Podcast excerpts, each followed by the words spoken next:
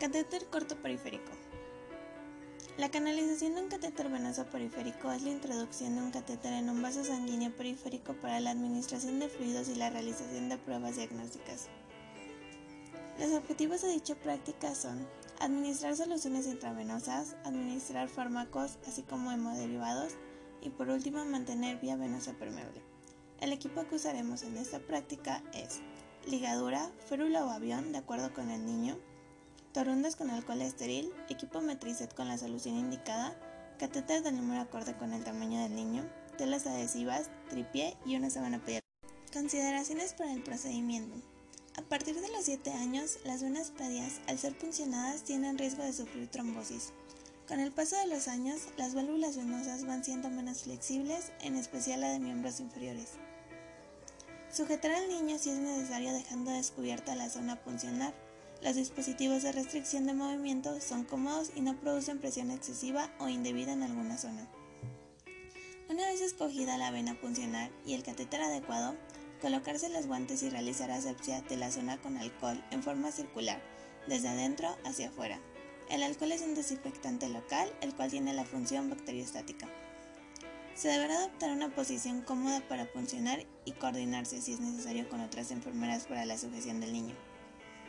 Selecciona el catéter más adecuado, teniendo en cuenta el tamaño y estado de las venas del paciente, el propósito de la vía, el tipo de líquido a infundir y la duración de la terapia, así como el estado del paciente. Procedimiento para la instalación de acceso vascular periférico. Este consistirá en lavarse muy bien las manos, explicar el procedimiento al paciente tanto como al familiar, elegir el sitio de punción, la elección de la vena depende del tamaño, elasticidad y profundidad por debajo de la piel. La vena debe ser clara, observarse con facilidad, palparse y ser lo bastante grande como para introducir el catéter. Las venas a seleccionar en un niño menor de 7 años son las metacarpianas, dorsales, basílicas, cefálicas y pedias. En este momento se decidirá si usar o no torniquete. Para puncionar, llevar la piel hacia atrás, es decir, una tracción. Se deberá colocar el bisel del catéter hacia arriba sobre la vena. Se deberá insertar el catéter con un ángulo de 15 grados para las venas superficiales y de 30 grados en venas profundas. Una vez observada el retorno de sangre, introducir otros 3 milímetros la aguja y el catéter como una sola unidad. Posterior a esto, retiraremos de forma lenta la aguja o la guía mientras se sostiene el bisel del catéter en su lugar. Se deberá conectar el tubo del equipo de solución o metricet al barril del catéter. Se deberá retirar el torniquete, la tracción anual y el punzo totalmente. Posteriormente, en el sitio de inserción se deberá cubrir con una gasa o con un apósito estéril. Y por último, y no menos importante, en el procedimiento de instalación, se deberá formar un asa con el tubo del equipo de venoclisis y fijarlo al brazo, ya que esto evita que se desprenda y se tiren las soluciones. También previene hemorragias a través del catéter. Procedimiento para la fijación de venoclisis pediátrica. Colocar un cuadro pequeño de apósito transparente y de tela adhesiva sobre el catéter. Deslizar las tres corbatas por debajo del catéter de una a una, de tal manera que el catéter quede sujeto. Poner un segundo cuadro sobre el catéter. Acomodar la férula o avión para inmovilizar el miembro canalizado. Ubicar las dos tiras largas con un corte central en sentido contrario por debajo del catéter y a la vez fijando la férula. Situar un brazalete en el nivel de la muñeca y a la vez fijando la férula sin olvidar el equipo de solución, el brazalete deberá tener pequeñas figurillas, de tal manera que permita visualizar el estado circulatorio, así como la presencia de edema y cianosis, entre otras. Rotular el brazalete, donde deberá incluir calibre del catéter, fecha y hora en que fue colocada, como la firma. Vigilar con frecuencia el sitio de punción, en especial en niños pequeños, y evitar lesiones por derrame de líquidos y fármacos extravasculares. Ajustar la venoclisis a la velocidad prescrita. Los tres principales factores que influyen sobre la velocidad del flujo son presión, calibre del catéter y viscosidad del líquido. Dejar cómodo al niño en su unidad. Retirar el material usado en los recipientes correspondientes, lavarse las manos y hacer el registro de enfermería, donde va a incluir hecho, fecha y hora, calibre del catéter usado y firma. Cambiar el catéter cada 48-72 horas y renovar el equipo de venoclisis cada 24-48 horas. Cuidados de enfermería al niño con venoclisis instalada. Sujeción de la extremidad con venoclisis instalada, ya sea tipo momia o con dispositivos especiales para las extremidades. Durante el baño proteger la venoclisis con una bolsa y evitar con esto que entre agua en el equipo y se reblandezcan las fijaciones. O dejar durante el baño en regadera, tina o artesa el punzocate paranizado. Posterior a este, instalar de nuevo la solución prescrita. Se deberán vigilar los signos de infección, como lo son calor, dolor, rubor, edema, cerca del sitio de punción. Verificar que las telas no queden demasiado ajustadas en la piel del niño y evitar compromiso neurovascular. Utilizar siempre una solución glucosada al 5% cuando se vaya a canalizar al niño, al igual cuando se administre un fármaco intravenoso, a menos que por las características de la enfermedad del pequeño esté contraindicado, como lo es en niños diabéticos, y por la compatibilidad de los fármacos. En toda edad cronológica debe verificarse la permeabilidad de la solución, sin que contenga algún medicamento como lo es el cloruro de potasio, bicarbonato, gluconato de calcio, entre otros, por el riesgo de quemadura por infiltración. Fijación de catéter venoso central, pues colocación. Se limpiará el sitio de inserción nuevamente con alcohol para quitar cualquier remanente de sangre y se cubrirá con apósito transparente estéril con cojina absorbente no adherente durante las primeras 24 horas.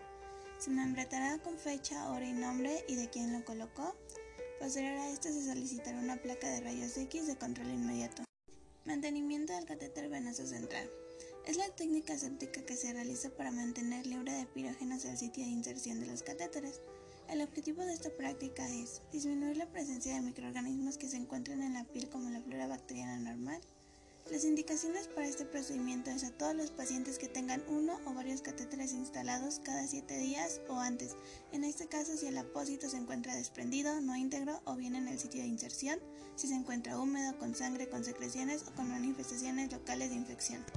Material y equipo que se usará en la práctica.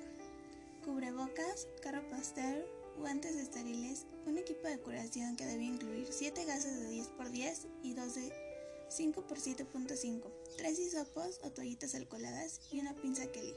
Como antiséptico usaremos alcohol isopropílico al 70%, yodopovidona al 10%, gluconato de clorexidina al 2% con alcohol isopropílico al 70%. Necesitaremos también un apósito transparente estéril o apósito transparente estéril ovalado sujado con bordes reforzados y cintas estériles. Solución con equipo purgado, extensión y llave de tres vías. Para el mantenimiento del catéter usaremos la siguiente técnica. Coloques el cubrebocas abarcando nariz y boca. Lávese las manos con agua y con jabón. Prepare y lleve el material al área del paciente. Explique el procedimiento al paciente. Se verá colocar al paciente en posición de cubículo dorsal con la cabeza al lado opuesto al sitio de inserción. Retire la curación anterior sin tocar el catéter ni el sitio de inserción. Desprende el apósito jalando suavemente. No utilice alcohol para su remoción. Observe y revise el sitio de inserción. Realice la higiene de manos con solución alcoholada. Abre el equipo de curación. Coloque el guante estéril en la mano dominante y realice la limpieza con alcohol en dos tiempos. En el primer tiempo, vierta el alcohol en los hisopos o gasas. Limpie a partir del sitio de inserción hacia las suturas. En el segundo tiempo, se abarcará el sitio de inserción en forma de círculo hasta aproximadamente un área de 5 a 10 centímetros. Deje actuar el antiséptico durante 2 a 3 minutos o hasta que se seque perfectamente. Continuaremos cubriendo el sitio de inserción con una gasa seca, sin ejercer presión y retirando el exceso del antiséptico con una gasa. Posterior a esto aplicaremos el apósito transparente para fijar el catéter, cubriendo el sitio de inserción, sin estirarlo. El sitio de inserción debe quedar en el centro de la ventana transparente del apósito. Se deberá presionar el apósito en toda su extensión, del centro a la periferia. Para que el adhesivo se fije a la piel es necesario no dejar burbujas por debajo del apósito. Solo en caso de sangrado se va a utilizar un apósito con cojina absorbente no adherente o bien una gasa estéril y el apósito transparente para cubrir el sitio de inserción. Se realizará la curación de estos casos en 48 horas como máximo.